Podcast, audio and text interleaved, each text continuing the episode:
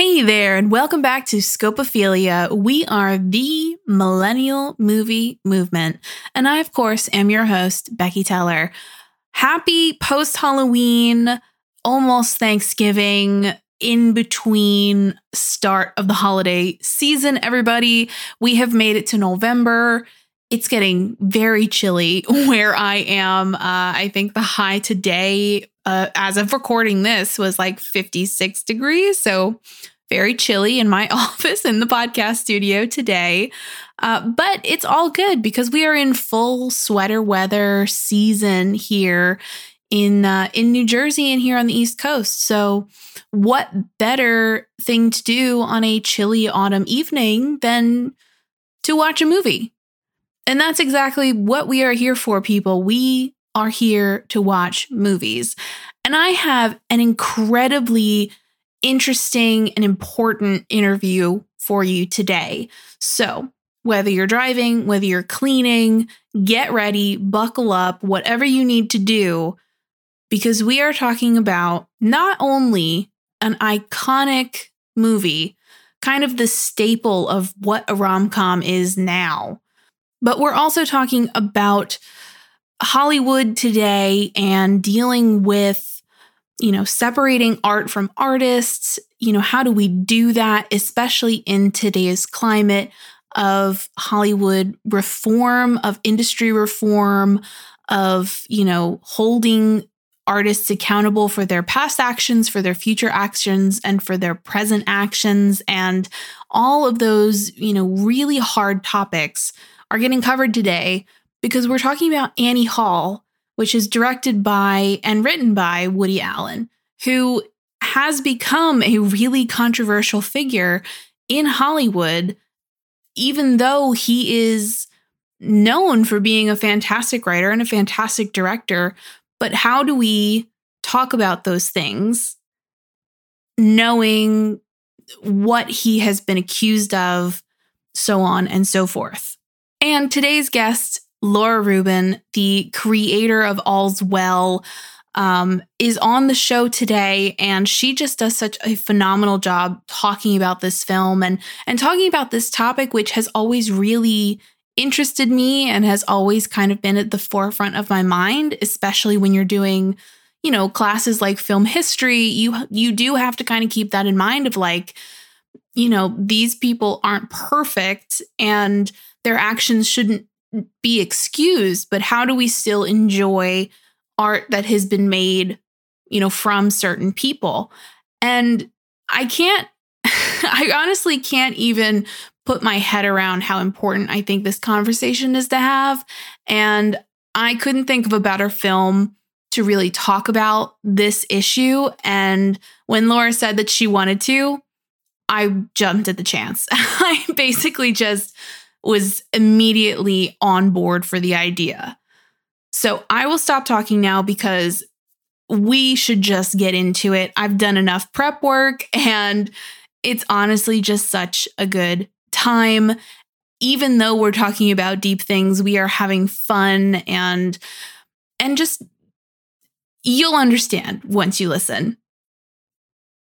So, without further ado, my interview with Laura Rubin about her favorite film, Annie Hall. Enjoy! Scopophilia. It's the newest thing to hit the market. Defined as deriving aesthetic pleasure from looking at something, it's the new craze sweeping the nation. Taken in large doses, side effects can include an addictive nature to have more film content. If this increase occurs, consult no one and keep listening.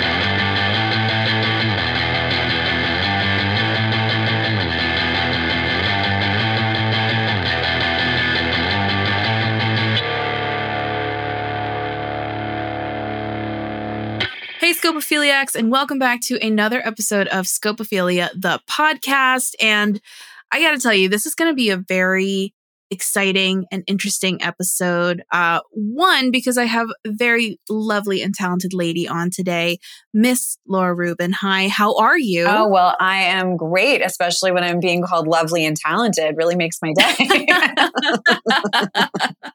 well, we like to, you know, tell the truth around here and have a good time. and and so we were introduced via Robert, who uh, is very helpful in getting fun and interesting people to come on the show. And he was telling me a little bit about what you do. Uh, it's it's something in terms of journaling, of helping with with mental health things or or something yes. in that vein. Yes, all of the above. I'm totally butchering it. no, you're that sounds about that sounds about right. So, um, in terms of uh, the understanding of what I do, it's a it's a little amorphous because I created the role. So therefore, that's why it makes sense that it's it's not naturally rolling off your tongue because I don't know anybody else who actually does what I do. And in truth, right. I didn't set out to do this for a living. I had a wonderful career in marketing communications, but I started a, a journal company called Allswell Creative on the side, very much just as a passion project, as a way of inviting more people to the page because of what journaling has provided for me as a lifelong journaler and felt like journaling had a little bit of a PR problem. It was more associated with, you know, like teen girl angst and overly scented candles and the legitimate modality for mental, emotional, and even physiological well-being. So it was just like trying to, you know, like like nudge the zeitgeist in that direction, right? But after after putting these um, products out in market, I started getting feedback that really surprised me that this thing that had always been innate for me, and I gained so much clarity and peace of mind and um, creativity through the simple act of putting pen to paper. Well, it wasn't necessarily innate for others. They they felt like they didn't know how to journal, or they thought they were bad at journaling, or they didn't know where to start, or they didn't know how to stick with it.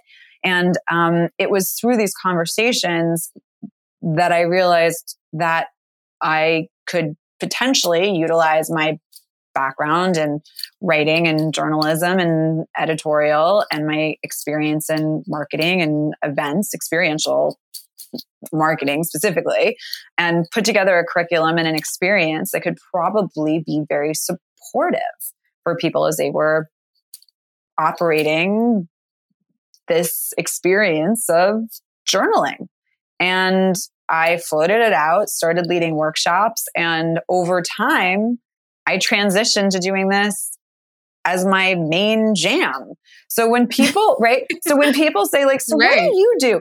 I still like I still kind of falter a little bit. I, you know, in my sort right. of, my, well, you know, I'm a journaling expert. I lead journaling workshops. I don't know, but right. I have a, I have a line of journaling products. Um, it's all of those things and more. Uh, but it has been really remarkably rewarding and incredible uh, to be able to do this. And it's brought me, you know, I've, I've done it with pro surfers overlooking a legendary break in Tahiti. I've done it with CA agents, um, in, and I've done it in boardrooms in Manhattan. I've done it with um, you know for 850 people at the same time for goop you know it's it's been really interesting to see where it's brought me and moreover it's really satisfying to see how the modality works. So that's a long-winded answer.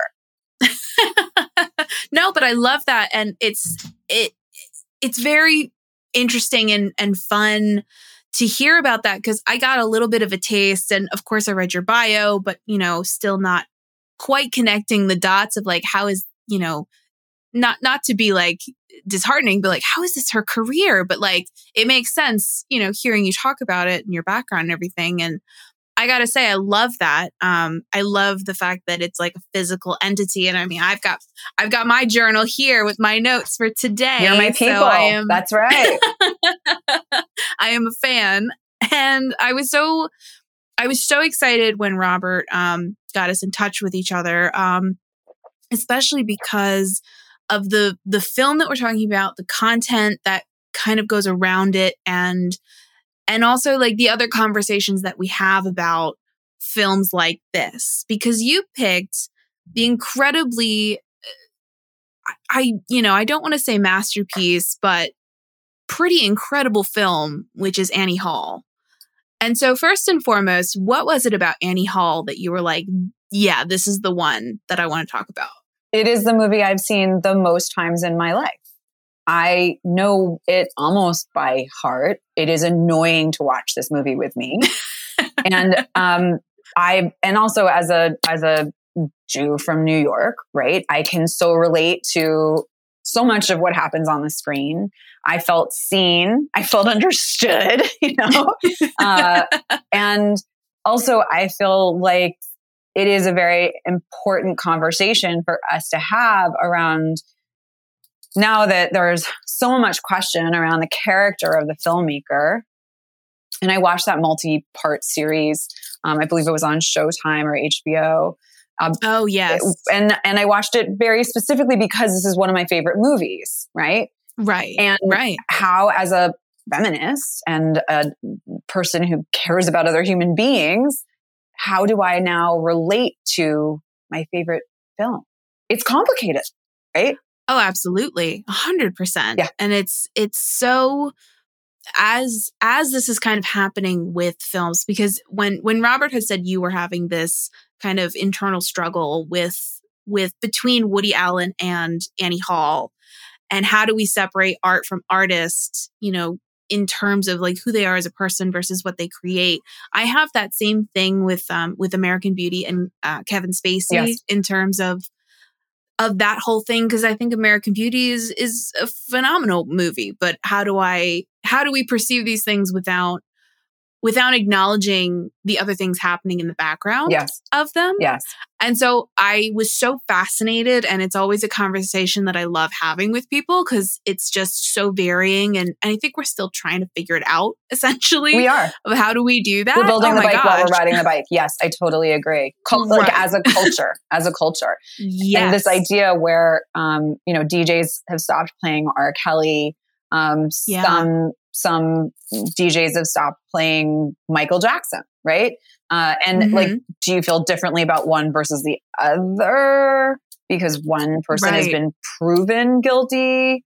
It, it, it's it's and it's complicated, right? I mean, I was it, it's I was raised on Garrison Keillor and Woody Allen and Charlie Rose, right? yeah, and how and how do you? We thought these were the good guys. yeah. Yeah. Well, and especially in in like you were saying, this you know the multi part documentary series is is Allen versus Farrow or Farrow versus Allen, one of those, and I'm I'm just over halfway through it, and I'm so fascinated by the inner workings of that, which is a whole other conversation. Yeah. But it's it's so interesting to think of, you know, Woody Allen has made movies every year for how many decades now, essentially, and has kind of portrayed this kind of mousy Jewish man from New York. And that's, it's hard to see him in any other light than that, really. And so, yeah, it's a very interesting conversation of how do we how do we navigate this new thing while also recognizing like he's made some phenomenal movies like and and do we do we shut down the art of mm-hmm. artists mm-hmm. because of their character? Is exactly. that is that what serves culture best? Mm. Right. If we are if we're muting all of the films that were made by bad people, if we're muting all of the music that was made by bad people, if we're just like if if we're taking art off the walls of people but that were that were that was made by people that had questionable values. Is that good for culture? Is that good for us writ large? Right. And the flip side is if we tolerate this behavior as a culture, then who are we? Right. Uh A hundred percent. And it there's there's I feel like there's no correct answer. There's no right answer. There's just acknowledgement on both sides of I don't know how to win this. I don't know how to win this and still feel okay about my own views and and you know the feminism that I also try to have on a daily basis and, and humanism and, right just like, right beyond feminism yeah. just humanism Right. 100% and it's it's difficult and and especially when thinking about Annie Hall in particular because Annie Hall the first time I watched it, I was doing my master's degree, and it's it kind of sets the foundations for what we know today as like the modern rom com, and and also like the bittersweet ending where you know he doesn't necessarily get the girl in the end, and that that was a brand new kind of formula that we were looking at in 1977. So like, I mean, yeah, just yeah and, and and this idea also that um that he created an environment where he was the romantic lead. Yeah. That this guy who was very intelligent and very you know witty and articulate and funny but pretty nerdy as his appear in terms of his appearance oh yeah he cast himself as the romantic lead in yeah. many of his films. now, I picked Annie Hall because I think I personally, I, I mean, I love, I love it. I love also, I love the New York bits. I love the LA bits, which get overlooked, which are phenomenal. And now that I live in LA as a New Yorker, I have even more appreciation for those moments. um, but I didn't choose Manhattan, right?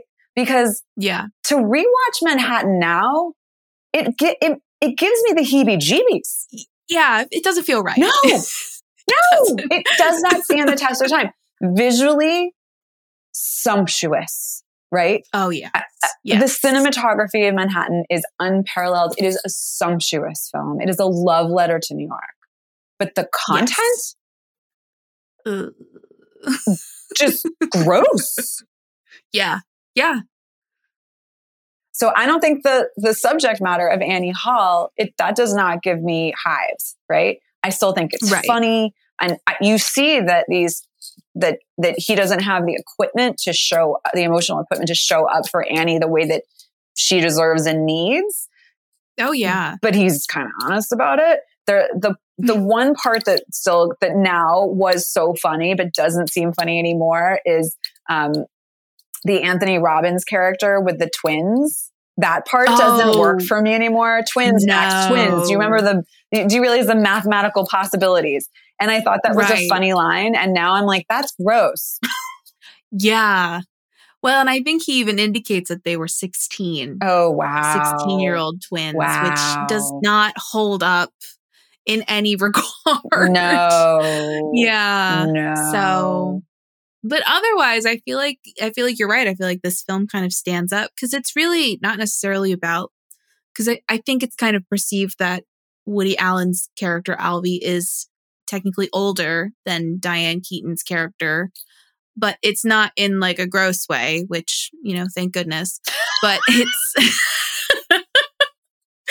but, but a, a lot of it's not so much that you know he's you know older and, you know, showing her all these new things. It's more of a story of like communicating with your partner and, you know, it it feels very realistic in terms of like how new relationships are and how older relationships are and and it, it does feel very human in the in that aspect. And there are just so sense. many there there there the the interaction between Annie and Alvy is definitely one where he is trying to he, he, he he's trying to change her, right? It is a little Pygmalion esque.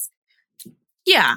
And there are also brilliant moments of uh, where you still nod your head in understanding when you know he's like when they're breaking up and he uses the shark metaphor. Mm, that relationships yeah. are like sharks and they have to keep moving unless otherwise they die. And what we have on our hands here is a dead shark. I mean, that is as like woke a statement in terms of like his, his like awareness and like the perfect analogy, you know, that um that like, you know, yoga teachers in Topanga, I can picture them saying that No, hundred percent. And I the the the dialogue is so dry and, and witty, and I, I love that in old school comedy, like just aesthetically for some reason. It just makes my brain happy. Yes. But I I mean I love that scene where it's it's constantly reinforcing this thought of they are saying the same thing to each other but they're not hearing it from each other or they're saying something about themselves that the other person isn't hearing. And like I love the scene where they're they're talking to each other and there's subtitles about what they're actually saying. Yes. Cuz that I, that is so true. That is yes. so true. Yes. yes.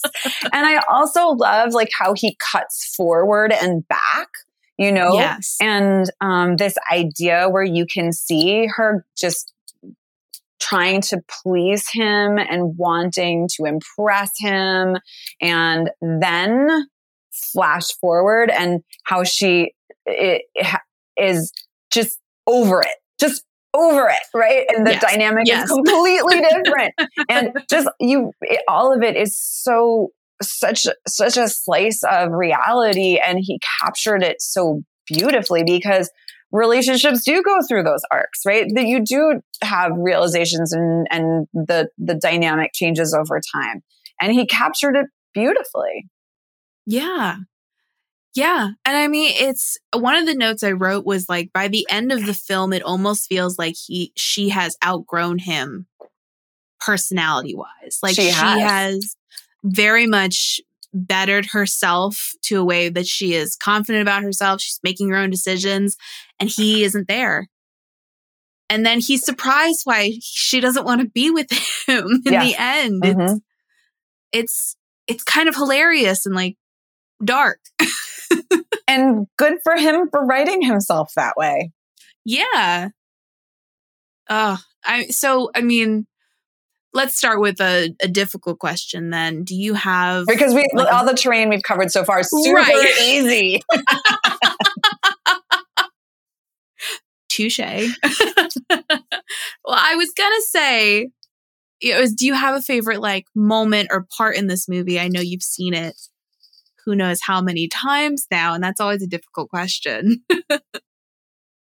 okay, I mean, it's, it's really hard for me to answer because there's so it's, it's so so. The, I have a few. I have a few different moments, right? Okay. Um, one of them because it is a tucked away gem that most people don't even realize is the Jeff Goldberg moment. Oh, Goldblum, yes. Sorry, Goldblum, Goldblum moment. He has one line.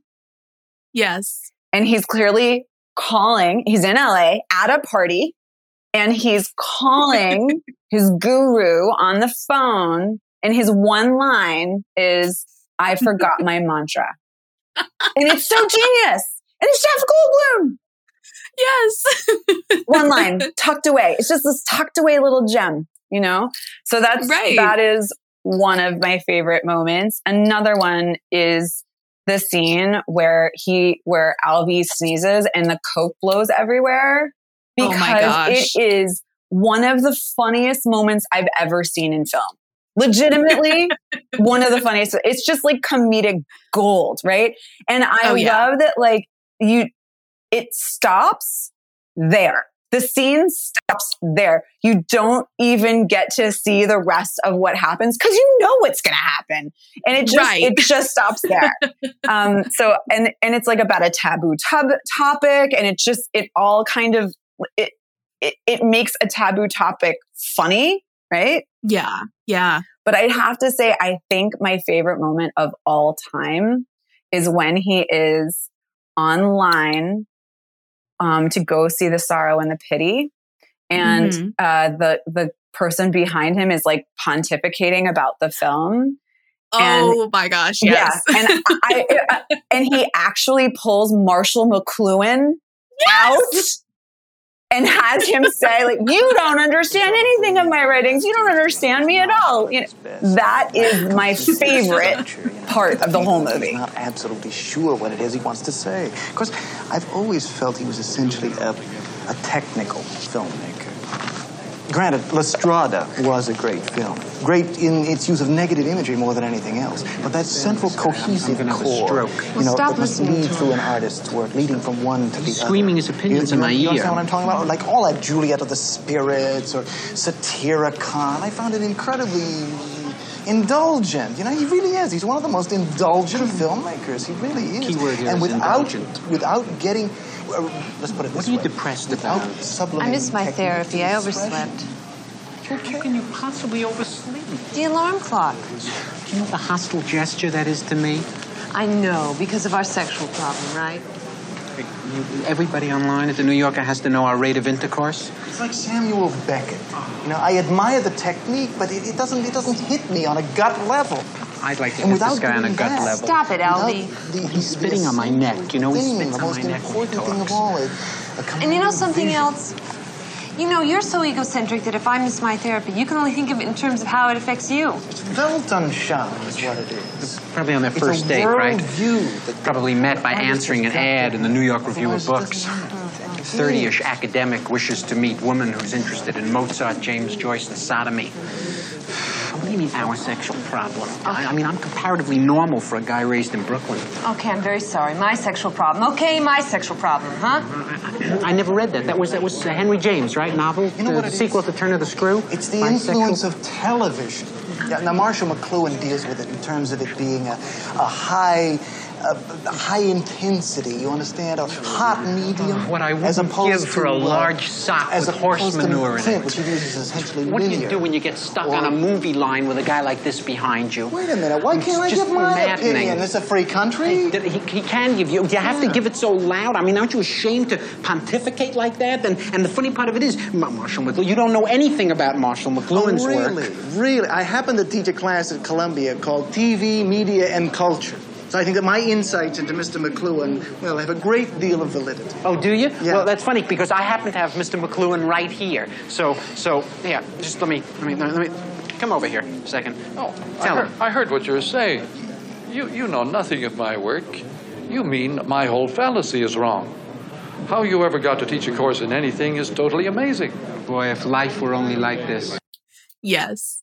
Well, and even at by like the end of that moment, I think Woody Allen says something like, "Don't you wish life could be this way?" Yes. And it's like, "Yes, Yes. yes, I do." It is so it is so profoundly satisfying. That is Yes. what I love about it. Because it's it's a total fantasy. It's a total farce.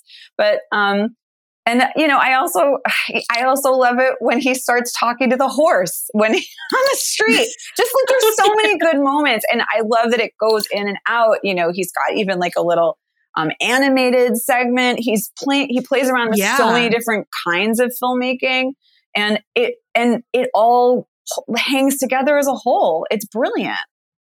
Yeah, for sure. And it it is interesting you bring up that aspect of like the filmmaking part of it cuz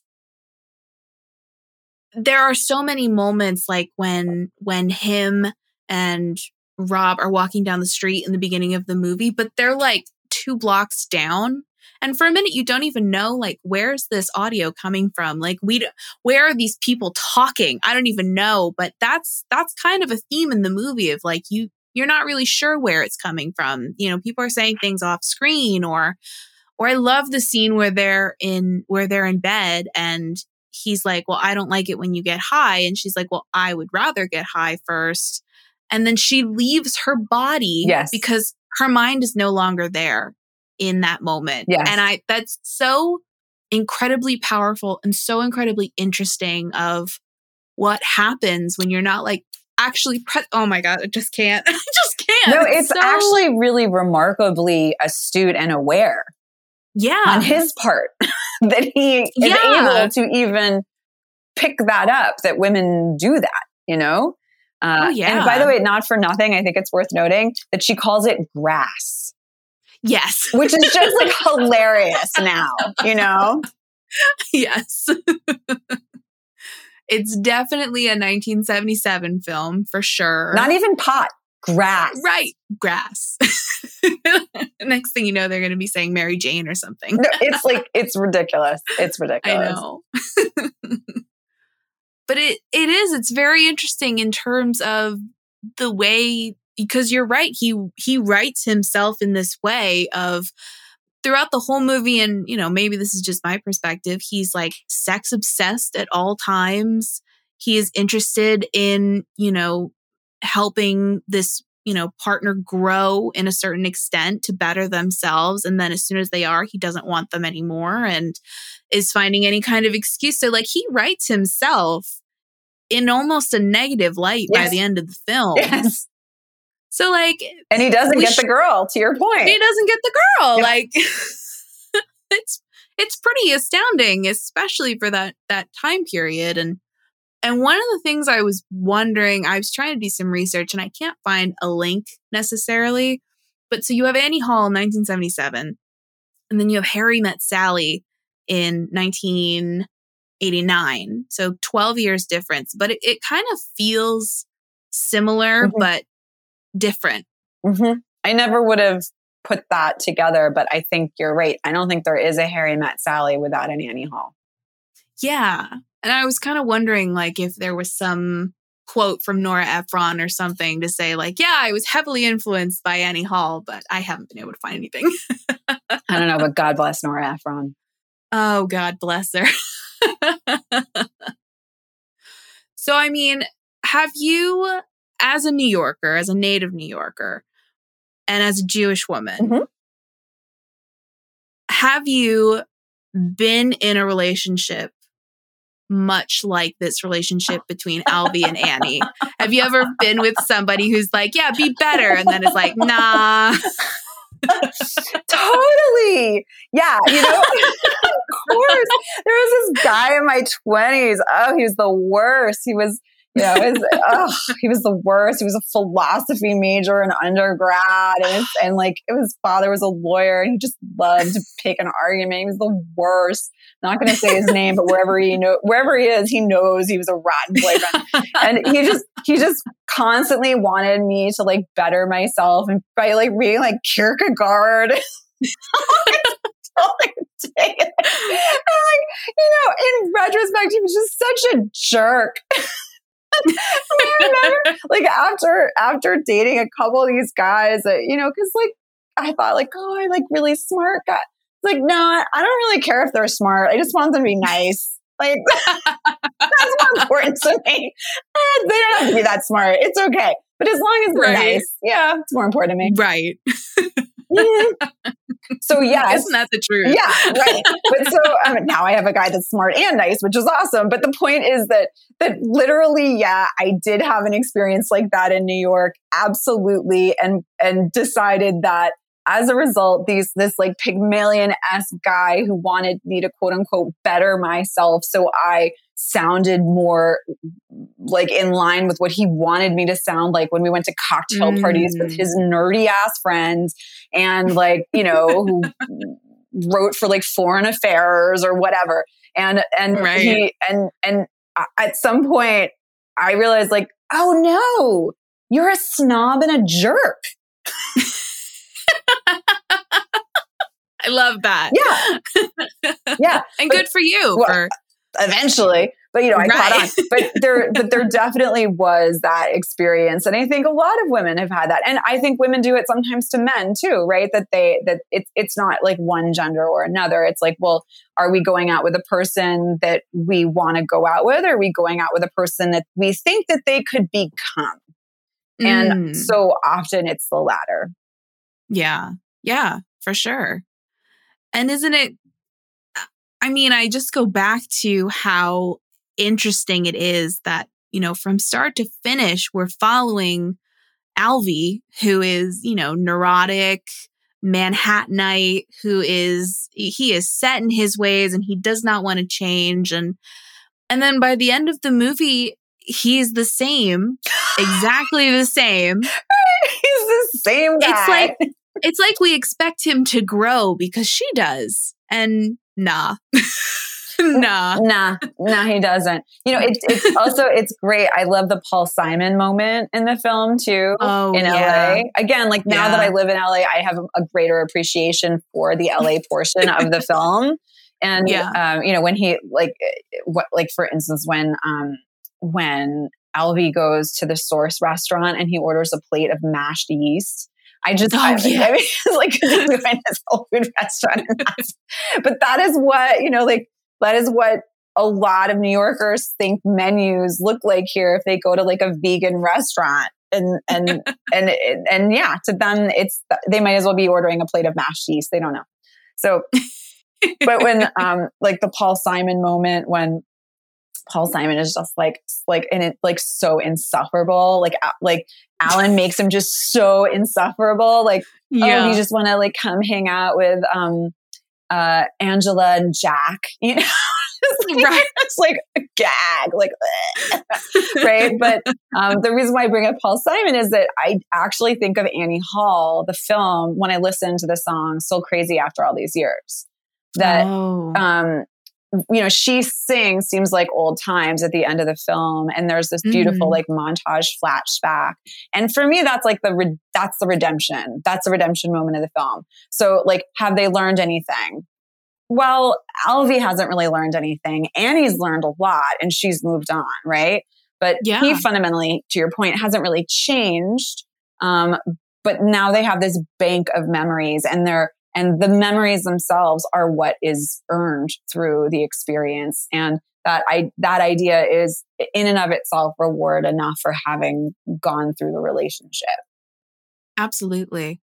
And i mean it's so interesting even just down to the cast. There are so many different levels of this movie. Like you have the cast is an all-star cast. You, you Carol Kane is Allison, Paul Simon, Shelley Duvall is Shelley Duvall. Shelley Duvall is here. You have, and I have never forgotten the name, the way she pronounces the word to me, raccoon. Mm-hmm. she pronounces it raccoon. You have a pet yes. raccoon? what is that? Is she like what? I've never heard anybody pronounce like maybe like in Canada. I don't know. Right. I mean, you have you have a stellar cast of people. Christopher Walken is in this movie. Christopher Walken, Duane, the brother.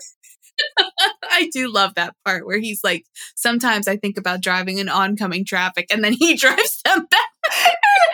Alvy's face of like sheer terror, and, you know, like um, um, and Annie's just chill, and then you just see his face, and it's so good. And he's in the Porsche, of course, of and course. of course, the sound of breaking glass.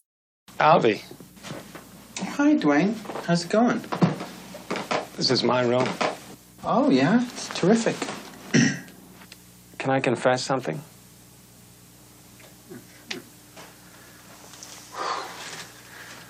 I tell you this because, as an artist, I think you'll understand. Sometimes when I'm driving on the road at night, I see two headlights coming toward me. Fast, I have this sudden impulse to turn the wheel quickly, head on into the oncoming car. I can anticipate the explosion, the sound of shattering glass, the flames rising out of the flowing gasoline. right. Well, I have to I have to go now, Duane, because I, I'm due back on the planet Earth. Yeah, it's just, it's so good. It's so good. This, I mean, the cast is ridiculous. Yeah, for sure. And, and I mean, like you said, Jeff Goldblum is in it. As like a who throwaway. Yeah, he wasn't big at the time, so he was just there. And then Sigourney Weaver is in this somewhere. I had to like, I had to, I read it and I was like, I, she's there. Where is she? And then like a year, two years later, she is an alien. And then that's when it all explodes. But it's like, what are all these people doing together? yeah. He, his, his, casting was masterful. And oh, when you think sure. about just that, the quality, and you're right, the number of people that weren't major players at the time that he recruited, and and some of them were right, but oh, um, oh, yeah. but it, I mean, Annie Hall made Diane Keaton. Oh yeah. And I love I read that she wore all of her own clothes. And yes. it was like a splash at the time. Yes. And I was watching it this time, I'd totally forgotten that that aspect of this film. And I was watching it and I was like, wow, this looks just like her Instagram posts that she does now. Like the the the vest with the tie and the hats and the, you know, very kind of like fashion androgyny yes. thing that she has going on. Yes. It's all her own clothes. I love that. Yes. she styled herself and she was so ahead of her time and so chic, flawlessly chic and flawlessly herself. And Oh, yeah. I, I can't I can't imagine. I mean, the, and the tie from that was a gift from Grammy Hall, right? You know, just the whole thing. The whole thing was just so genius and beautiful. The fact that he took that and he worked it in to the film, right? So he actually like built her sense of style into the script, right? Yeah. He saw her, he saw that, and he was like, I'm going to use that and to build out her character and Mhm. talking about like I, I love this look that you have going on right like it's in it's in the script and Yeah. um and it's and it's her it's it's innate to her hundred percent. And it, it's so it's just all the little details. I mean, even when you're looking at, you know, he doesn't get the girl, but there's still like a little epilogue at the end of, well, I did run into Annie later and she was doing fine and we were doing fine and it was a good time. And there's that shot of him on the corner watching her walk away. And then we watch him walk away and then it's just New York. yes We're just watching life is still moving. oh my gosh i just got chills yes Oh, I know. Yes. It's so it's just it's poetic and it's visually interesting and it's it's real, which I think it just hit all the perfect markers to make Annie Hall what it is. yes Does that make sense? I, I do i do and and it really it, it it didn't serve us up something that we didn't believe could happen because Yes. it, it was it was fundamentally believable because of the, the story arc was imperfect and all the people in the film were imperfect. And that was ultimately really relatable and believable. And um, but he but he elevated the language in such a way that um, that and, and I mean his his comedy right? It's not like he was telling jokes um, yeah. but he was able to work in just little like like the like la di da la di da la la right Yeah. I don't even know where that came from. Like, I wonder where that came from, you know, the Chippewa Yeah. Falls thing, all of it. And, um, and it really is just like insufferable to watch this film with me because I say all the things before they say them. And um, so I, at this point, either have to muzzle myself or just watch it by myself. That's, that's Right. really, that's, I mean, otherwise, I just, people don't like me. Yeah. I mean, then it sounds like you're watching this movie with the wrong people, is what I'm hearing. they don't want your commentary. Nobody likes when, I, when you say the punchline right before the. Nobody likes that. and I have to, I have to like watch it with like, like my hands over my mouth, you know. You mean to tell me people don't like when you do that? what? My fiance's been lying to me for years. I'm sorry, babe. No, I'm sorry to be the one to to, to break it to you, but no, Mm-mm. not generally. Oh man. I'm just like shoving popcorn in my mouth, trying to not. Right. Yeah. Mhm. So I mean, there's so much to say about this film and I was telling my fiance this feels like a big conversation just because of what we know about Woody Allen now versus what we know about his films, right? And I mean, do you do you sit down and watch Annie Hall differently now, knowing, you know, the things that have come out in terms of who Woody Allen was? I I have not rewatched it since watching that multi-part series. I actually can't watch his work right now. Mm, It that's fair. Um, it doesn't. It. It. I can't. I can't enjoy it at the moment. Mm. And we're talking about my favorite film of all time that I have easily Right. seen 30 times, right? That and and have enjoyed it and introduced other people to it over and over again and like done screenings at it. I loved this film. I still do love the film. But I can't watch it right now, nor can I watch Mm. any of his films at the moment. I don't get the same enjoyment. I can't detach from what I know. And granted, Right. it hasn't been proven in a court of law, right?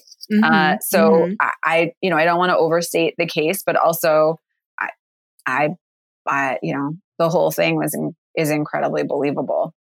Yeah. So, um, you know, and and it's different, right? Because when you have a Harvey Weinstein who right has been convicted, not just Mhm. in the court of opinion, but in the court of law, and now Mhm. R. Kelly, right, convicted, not just in the court of opinion, but the court of law, then it's more definitive. And also, frankly, kind of healing, right? I can watch old Miramax films without like cringing.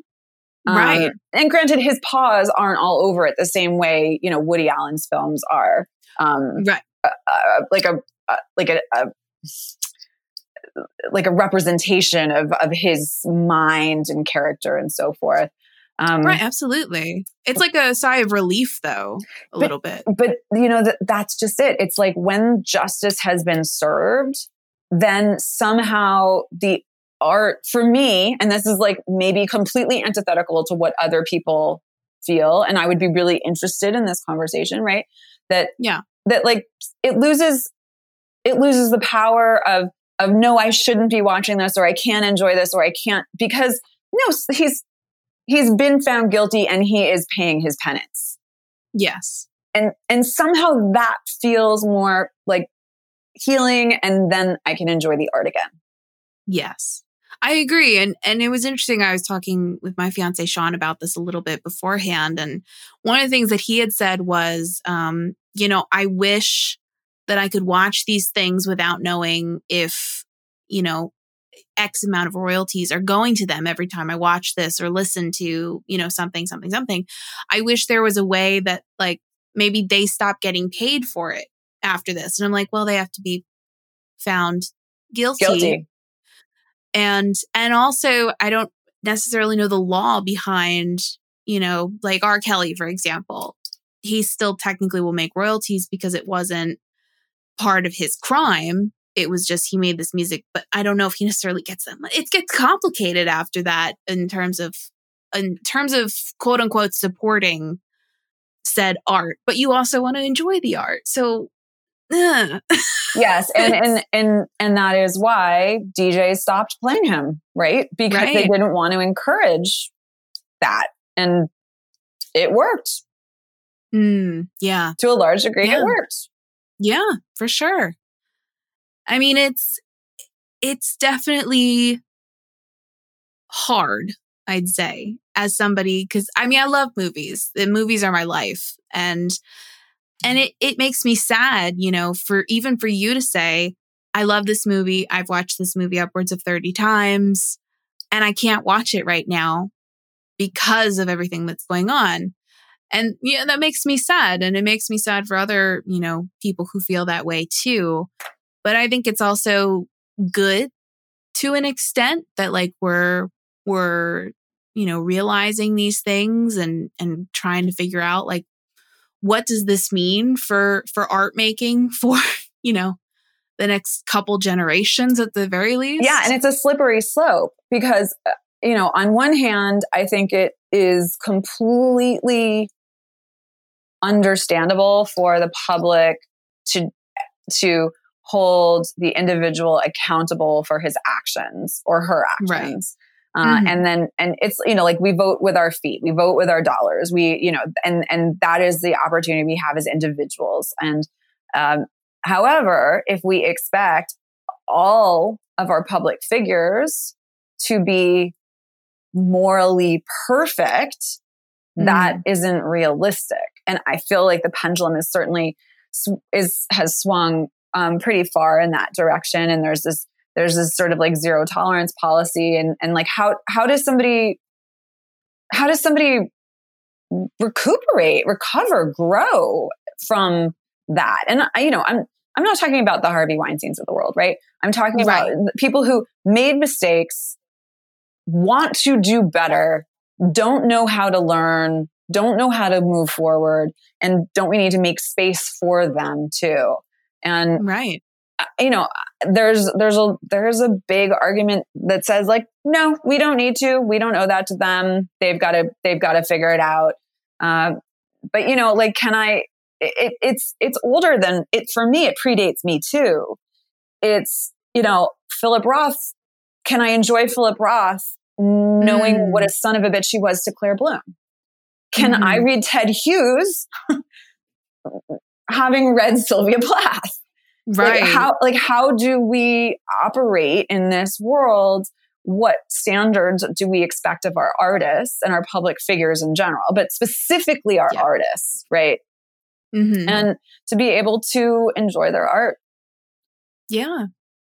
I mean, Picasso, great example. You know, he wasn't necessarily a, a beacon a beacon of morality. No, misogynist motherfucker. Like Oh, really yeah. cruel. Like yeah. Picasso was cruel. Yeah. Is he still considered one of the greatest artists of all time? Yes. Yeah. Yes. And how, you know, it's I it's it's a good discussion I think to be having, but I think it's uncomfortable for a lot of people. And And I think that's and- okay too. and you know the difference like for for each individual with each individual piece of art and is i think you know i have to i, I also want to separate artists and writers and filmmakers and musicians from politicians restaurateurs Right. news presenters like it's different right i'm not talking about like if you're you know if you're matt lauer you can suck it as far as i'm concerned right but what i'm talking about is people who are creatives and they're making Mhm. incredible works of art and they're f- deeply flawed people. And i how do how do we separate that for ourselves? And and what what does that line look like? And, and for me in part it's like well okay have they been convicted? Like that that that does somehow give me more latitude to be like oh okay i'm less uncomfortable because i'm no longer having to toe the line of holding them culpable individually Right. like i no longer have to hold them culpable because like the system has done that you know Right. but Right. as a consumer when when like specifically around woody allen where clearly something really messed up happened right Yeah. something Yeah. really messed up happened and then him covering it up has also been really messed up right Yeah.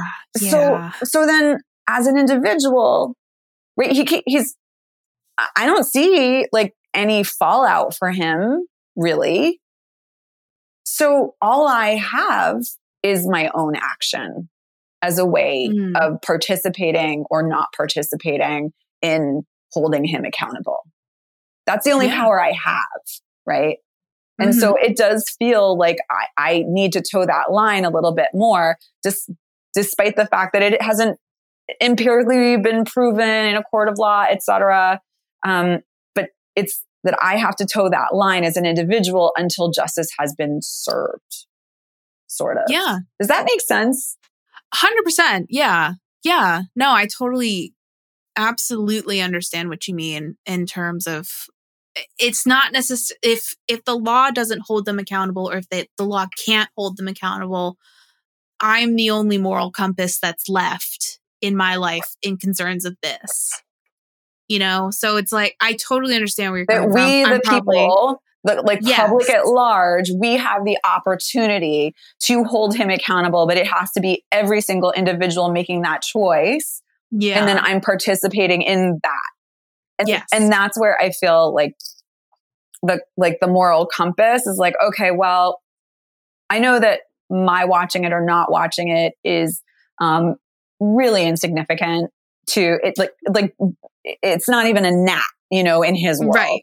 But Right. there's but again, it's about as individuals in this country of individuals, we are taught like our individual vote counts and and and as consumers we vote with our with our dollars and our and and what we do actually does make a difference and i want to believe that Yeah. perhaps on some level that's i'm applying that same logic to my choices of what i read and what i watch and what i listen to Right.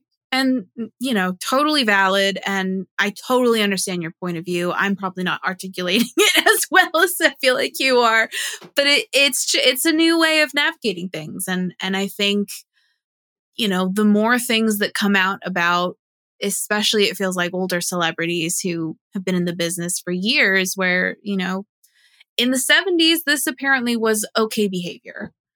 Not, I mean, not that it was it wasn't okay. just the 70s it was the Right. 90s it was it was i mean i was recently with a friend of mine who uh, is a presenter on television um, in the political realm and I- Mhm. we've been friends for a long time and i remember her telling me stories about being chased around the desk by very prominent international politicians and right. we were we were we were both young at the same time right and um and we didn't know that there was any other way we didn't Right. know and i was um chatting with a couple other friends the other night the um the uh the monica lewinsky the the american Yes. story wanting was to watch that so bad. i've heard it's great i've heard it's great Yeah. and um, they both really encouraged me to watch it. And I was an intern in the 90s in Washington, D.C.,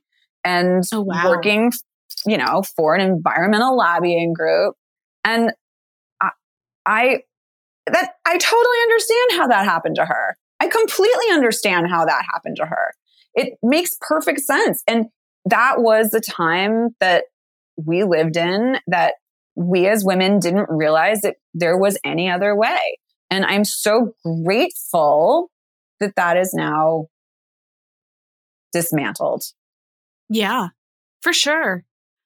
I mean, it's it's it's kind of incredible, you know, sitting here now with 2020 hindsight being like, how was that ever how did that ever go by my my my viewpoint thinking "Oh, that's normal which is so great that now we you know we're in a position where we can identify those things and say no absolutely not. That's not going to fly anymore. But it's it's so i mean even, even just looking at annie hall which i don't think necessarily has some of those things that we've let slide. But even just thinking that like some of those things might have been happening behind the scenes rather than in the film is like Ick, yeah it's real ick. Major ick. Yeah yeah I never thought about that before right now. Ick. yeah i'm sorry i it's shouldn't have said it No, no, no. I'm glad you did. And I actually think that that also is a really interesting layer, um, new lens, right? Because a lot of what's being revealed is stuff that's happened in the past. Because what Mhm. happened in the past, like in our past, things were tolerated that are no longer being tolerated. Thank goodness. yes But your point is, and I actually have no idea about the time frame, like when he met Mia Farrow and when they. Right. I don't. I don't know. But it, if in fact that's the case, and knowing full well that he was carrying on this wildly inappropriate relationship with a child while making a film, it really does. It gives you the full ick. Yeah. And it i i don't again i don't know the timeline but it is interesting to think like you know in terms of what that timeline is of his personal life and and you know the allegations against him versus the timeline of the films he's making what lines up with what and then how do you deal with that layer on top of it when again he hasn't been arrested or persecuted you know in a court of law or or arraigned or anything like that. So it it is an interesting thing, especially when you think how great a movie Annie Hall is. Yeah. It's frustrating Yeah. in a good way, if that makes sense. Which is why I wanted us to talk about it. Right. hundred percent, hundred percent. because there's a lot here to unpack. And I don't think we're gonna I don't think we're gonna land on the answers necessarily, but I think the questions are worthy ones. And it's a it's a it's a dialogue that we need to be having in culture right now. Because again, if we if we hold all of our artists to this moral standard, I don't think that we're going to be served by that, this impossible Mm. moral standard, because artists are flawed human beings Yeah. and they make mistakes, etc. But does that mean that we should make dispensations for their for their horrible behavior? No. No, I'm not saying that. right. But also I don't want just mediocre art from really nice people. Right. Yeah. And where is that line and and is it a movable line? Is it something that you know it and again there's there's no there's no solid answer at the moment that I think we as a society have agreed upon. Correct. And I don't I don't know if it's going to be for another couple years at the least that I think we finally not figure it out but at least come to a general consensus.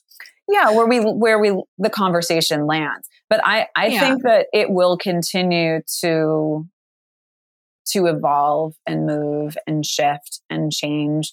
Um, I I do agree with you that that there that it'll sort of gel at some point. Like there will be Mhm. some kind of um, general tolerance level that is or is not met, and and anything to the left is not okay, and anything to the right is passable. I I agree that's that the generally culture will will level itself out and and find new a, a new semblance of what's acceptable or unacceptable. But i do believe over time that will continue to shift and change. As humanity continues to like do horrible and wonderful things Right. Yeah. It's just, and I mean, I know we're getting kind of close to the end of our time together. And so I want to really quick just say, I mean, it, is there anything else that we want to talk about in terms of Annie Hall, whether that's including Woody Allen as a person or not including Woody Allen as a person?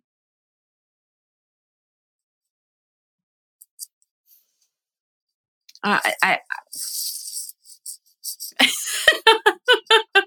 no you know I, because, and here's why i'm totally you know struck dumb is because Uh-huh. on one hand i want to tell everybody to watch it Right. I, I'm like, just, just watch it it's great you're gonna love it and then on the other hand i'm like i can't say that Right. because i don't want to be propagating right. so so like and, and then there's like the other thing of well i chose the film for us to talk about so therefore i'm going to be driving more people to it. So you know I, like what's right? What's not right? And that's why when you when you i i'm very rarely without a response. Very very rarely. But i literally was like i don't know what to say. I don't and that i think is part and parcel. Uh, it, it, it's like the perfect way to wrap up because Right. we are all just at this like really awkward terrain where we're not sure what to do and what's right and what's not right. Even people who bring excellent intention and the like and and want to do the right thing. Even for those of us who who bring that to every dialogue it's really awkward